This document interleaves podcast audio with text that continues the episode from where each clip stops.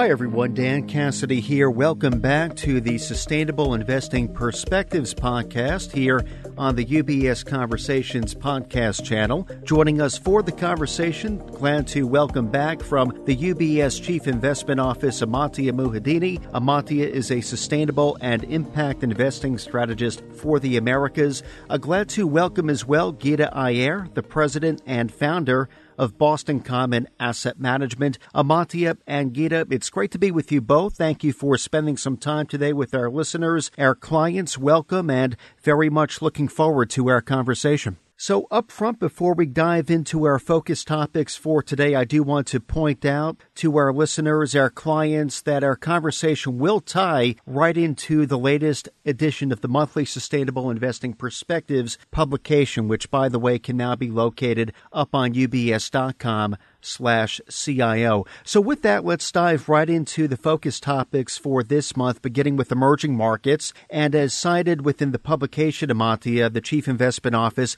does see opportunities to diversify portfolios away from the U.S. and developed markets and into EM, emerging markets. So can you speak a bit, Amantia, to the underlying tailwinds behind this view?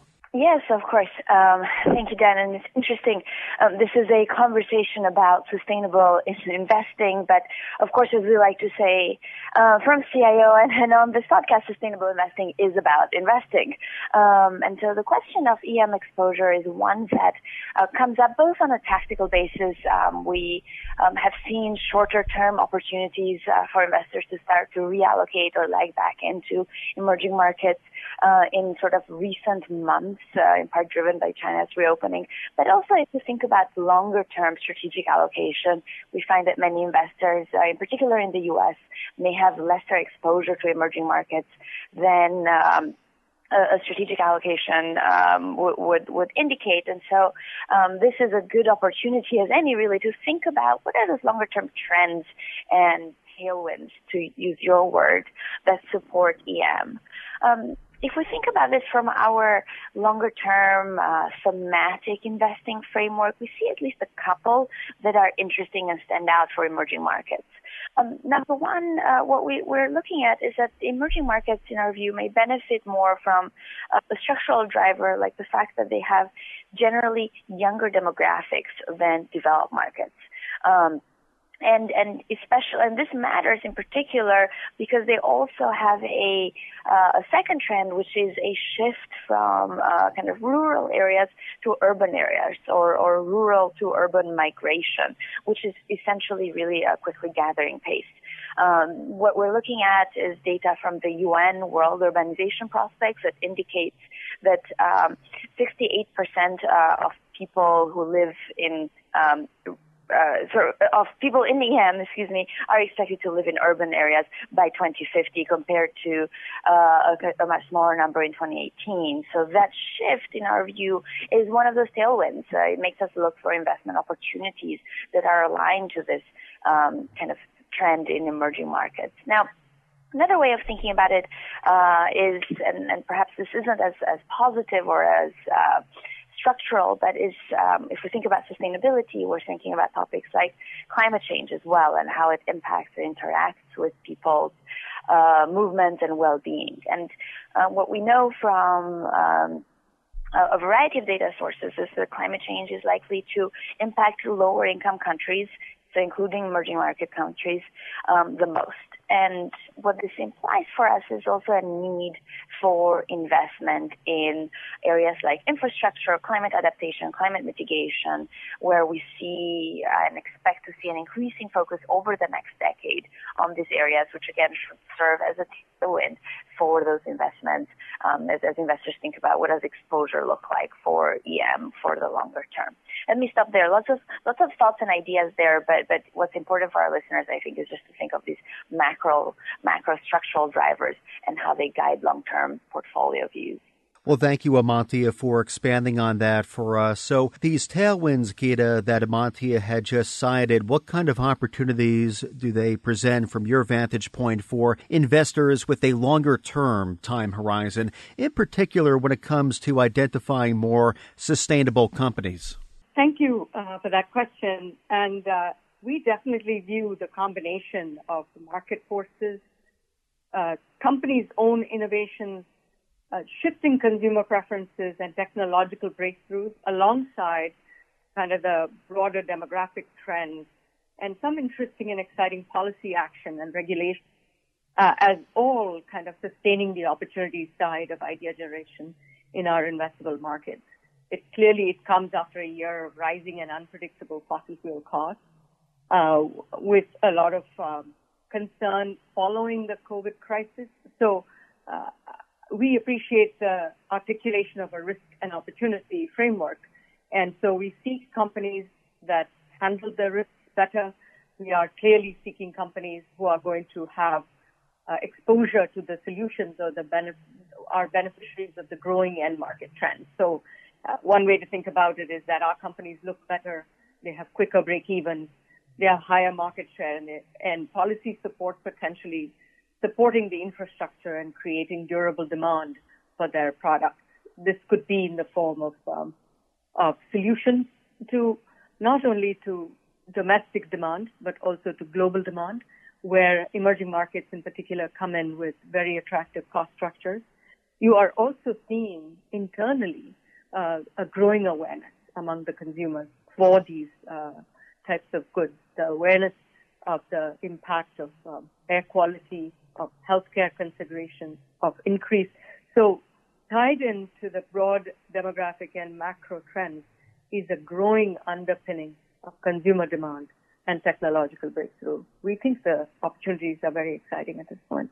Well, it sounds like there's a lot of considerations at this time when it comes to opportunities to be mindful of. So thank you, Geeta, for citing those. I do want to pivot a bit to our next focus topic for this month's conversation. This is continuing on with our regulatory updates. And within the publication, it does highlight that the European Union, the EU, recently approved new standards for automobile emissions, while the U.S. is also working towards similar standards. This in addition to those for power plants, so a lot going on in this space. So, Amantia, what are the prospects for the U.S. proposals in particular for those to take shape, and what are the anticipated impacts of such standards should they materialize? True that we seem to always have a regulatory update. As um, I think Geeta mentioned, there's a lot of interesting policy and regulatory action, really globally, um, ar- around topics related to sustainability.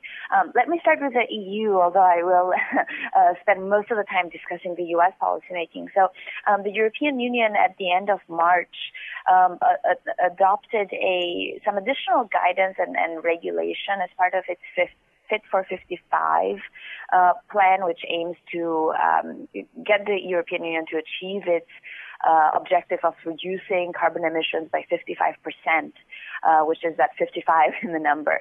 Um, so, so as part of its this most recent push from the EU, they adopted a rule that imposes stricter emissions standards for passenger cars, so personal vehicles, as well as small vans uh, that are sold in the European Union.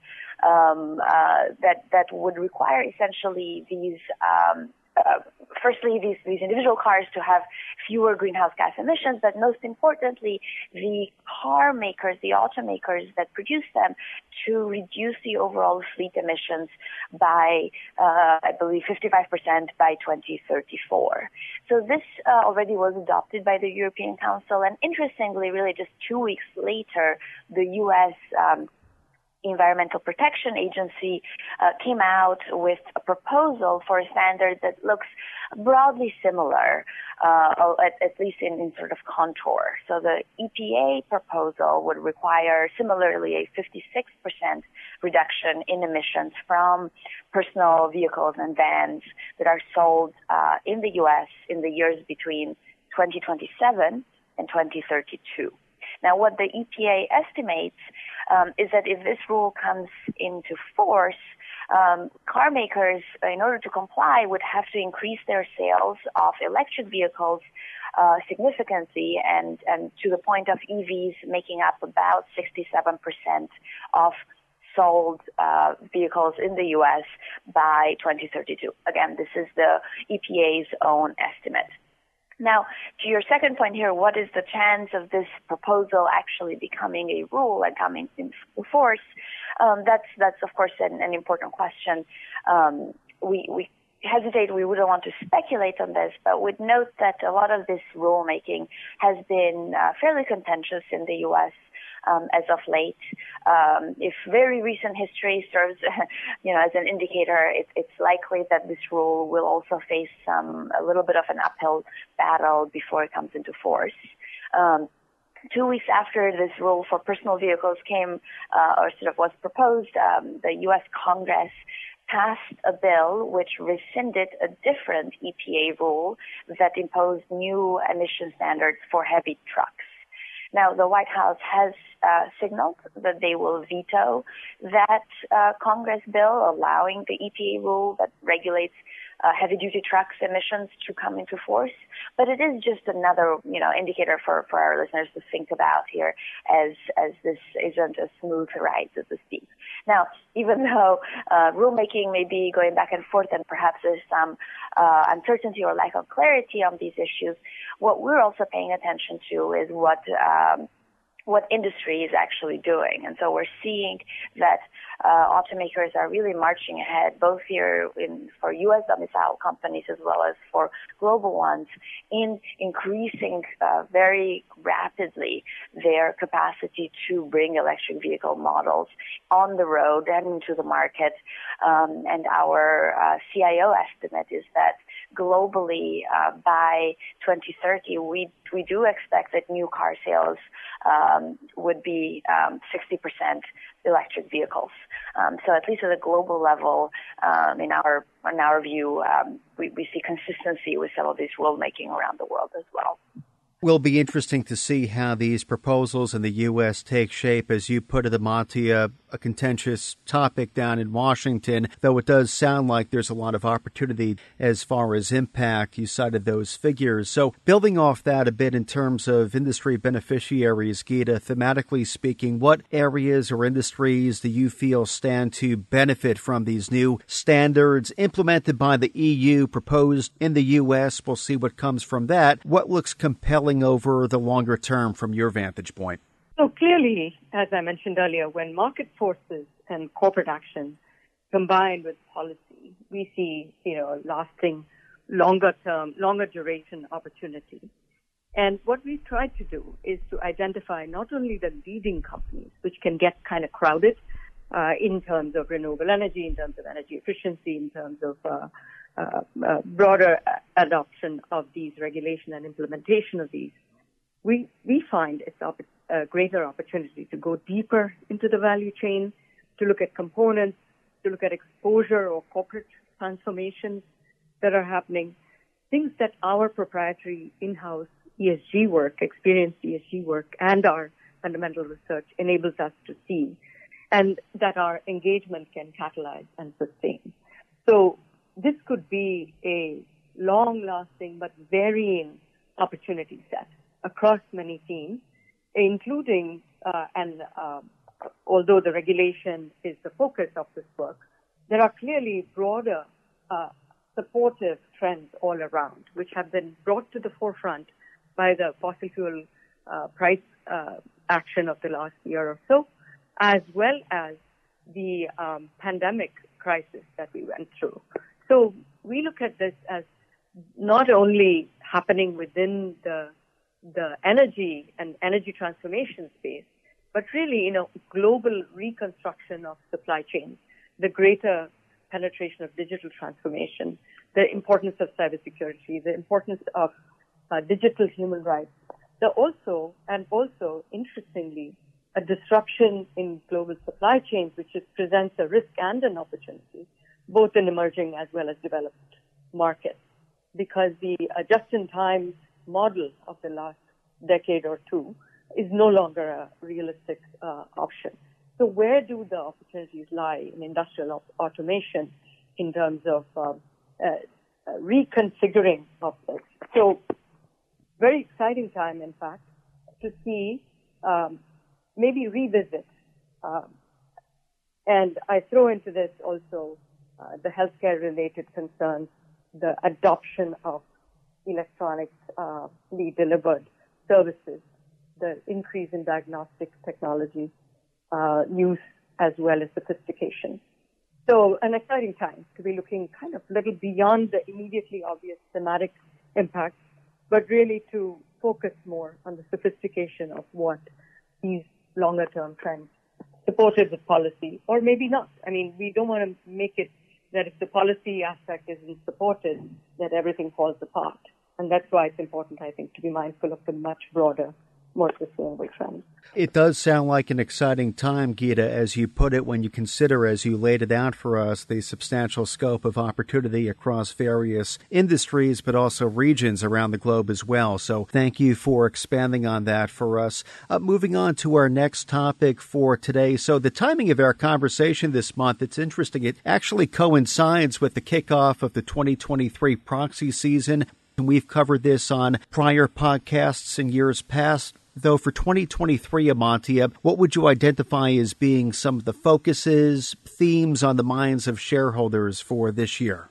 Sure, and it's interesting. Um, actually, in some ways, the, the proxy season and and what we're seeing there is a very good illustration that supports the point that that you just made, Geeta, which is even though we're all watching regulation, is not all about regulatory action. There's that's one just one leg of the kind of the, the incentive and driver stool here.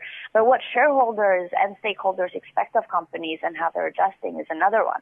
So the proxy season is um, really the, the time of the year where there are shareholder meetings and uh, and shareholders or or their advisors essentially uh, vote on, on proposals that that uh, are made to company management. Um, or requiring uh, some sort of change or another. Um, this is also the time of the year when shareholders vote to approve uh, or reject any new directors uh, for for company boards. Um, so this year, when we're looking at data from the uh, proxy preview, which is uh, hosted by the nonprofit, um, As You Sow, uh, we see that in, in, some ways the trends we've been discussing over the last couple of years um, are, are, strong and they're they're they're going stronger. So um, of more than 500 or so shareholder resolutions that were filed to date uh, around topics of environmental, social, or governance, um, kind of focused almost a third of them are calling for greater climate action uh, or from companies or for greater climate related or emissions related disclosure. Um, a lot of these proposals are focusing on asking companies to set targets, uh, report on these targets, um, as well as uh, disclose more clearly their their carbon emissions. Um, so this, this as an ask uh, from from investors to companies has been really on the on the increase uh, for the last at least three years, if not longer. Um, we're also seeing social topics and social proposals come on the agenda, but interestingly, um, it seems that the the flavor of um, kind of shareholder resolutions around social topics changes year on year. Um, so in 2021, a lot of the social proposals were focused on diversity, uh, on the heel in particular the, of the protests and uh, around Black Lives Matter. Um, that was very prominent at the time. In 2022, a lot of the focus is around political involvement and donations and corporate lobbying transparency. Um, and now we're seeing a, a, record number of proposals around questions of healthcare as, as tied to benefits or support that companies uh, are committing to provide to their employees to retain them uh, in uncertain uh, kind of environments. So these are some of the areas that we're observing and an interesting trend this year, which in some ways is expected if we look at headlines, is um, that we've seen a um, increased number of resolutions that are would be quote unquote anti ESG that would require companies to focus on their fiduciary responsibility and uh, not consider these additional issues. Now, um, while this number of these types of proposals has increased compared to last year, um, historically, uh, anti-ESG proposals have not been supported, and we don't um, foresee that uh, any explicitly anti-ESG resolutions will be adopted by shareholders. Um, but that's an, definitely an interesting area that we're watching as well. Anything, Geeta, on this topic you would like to add to? Because it's one that we've been watching very closely, so would appreciate maybe some of your views and perspective, what you've been picking up on. Yeah, uh, I definitely agree with Amantia's comment that the pro ESG resolutions vastly outnumber the anti ESG. And we have actually, as investors, a lot of opportunity to use our proxy voting to share with management our support for reasonable ESG proposals. This is a way, as you, as you know, of communicating shareholders' opinions to management. And we generally, like uh, we last year, I think voted in favor of 88% of shareholder proposals. We have a proxy voting guidelines. This is an important asset of invest of the end client of the investor so it's an asset that must be utilized as voice. And we also have a little bit of uh, opportunity here to disclose information on shareholder proposals, how we voted, so that we can uh, build more awareness of that and also inform companies on how and why we voted a particular way to spark a discussion. Um, of course, we also file our own. Uh, in the overall scheme of things, uh, it's my hope that that will become the benchmark such that the, the focus on the anti-ESG proposals, uh, which is unusual, and I take it as a compliment that people who have built this movement that uh, those our tools are being adopted.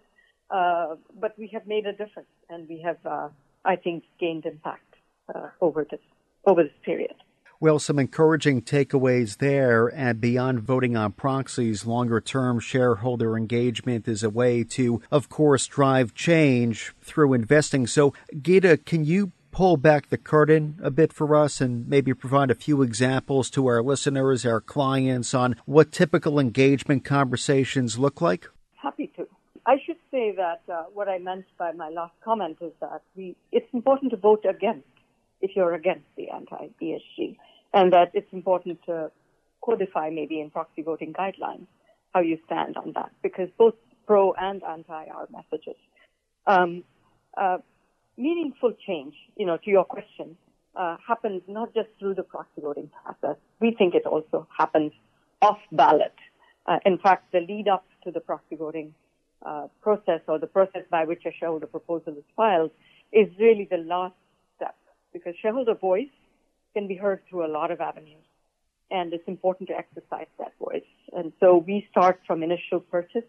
Uh, when we do the research on a company, we identify why it passes, why we like the company, uh, why it uh, meets our high ESG standards. But we also note the areas for improvement that could uh, materially change the company in a direction that would be helpful. Where they are lagging their peers, uh, that's particularly uh, an issue that we like to focus on.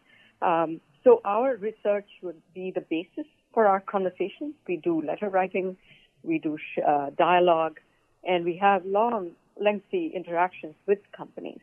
Now we have a ex- long experience of doing this and a team that's very uh, in in uh, leadership roles, and so they do take our calls, and we have a lot of very good uh, conversations. Now, typically, our research highlights that when uh, the proxy, you know, when you file proxies, um, then your odds of getting a majority vote are not very high, unless you also then engage with the proxy advisory uh, uh, services, etc. Now we had uh, an 80% success rate last year in the 15 proposals that we uh, filed in the 2022 proxy season, but typically we prefer not to go to ballot a large majority of our successes come from a negotiated withdrawal of the proxy with a commitment from the company to meet, essentially to comply with many of the asks in the, you know, what that would have been in our ballot. So I feel that it's important that we engage as owners of a company, understanding the company and its competitors, wanting the ongoing long-term prosperity of the company, and also uh, it, that interaction gives us a sense of the quality of management, how future prepared they are. Uh, some very important uh, regulation and disclosure requirements are coming up. Is the company prepared uh, for those? Can they, can we shareholders engage to improve our company's preparedness? We are on the same side as management. We want the long-term uh, prosperity of the company, and that's an important aspect in our dialogue a um, lot of emerging issues, digital uh, human rights, diversity, um, ethical AI, uh, including, uh, of course, water, climate change, deforestation, biodiversity, the big issues of our time. Geeta, it's very interesting to hear about your firm's involvements to drive change. So thank you for the transparency there. I do want to thank you both again, Geeta Amantia, for spending some time with our listeners, our clients here today on the Sustainable Investing Perspectives podcast on the UBS Conversations podcast channel. Thank you for covering all of the timely ground that you did for our listeners, our clients, sharing your insights, and looking forward to having a follow up at some point. But thank you again for for your time today. Thank you very much. Yeah, thank you both. UBS Chief Investment Office's investment views are prepared and published by the global wealth management business of UBS AG or its affiliates. The views and opinions expressed in this material by external guest speakers are those of the author, speaker, and are not those of UBS, its subsidiaries, or affiliates. Accordingly, UBS does not accept any liability over the content of this material or any claims, losses, or damages arising from the use or reliance of all or any part thereof. This material has no regard to the specific investment objectives, financial situation, or particular needs of any specific recipient and is published for informational purposes only. For a full legal disclaimer applicable to the independent investment views produced by UBS, please visit our website at ubs.com forward slash CIO disclaimer.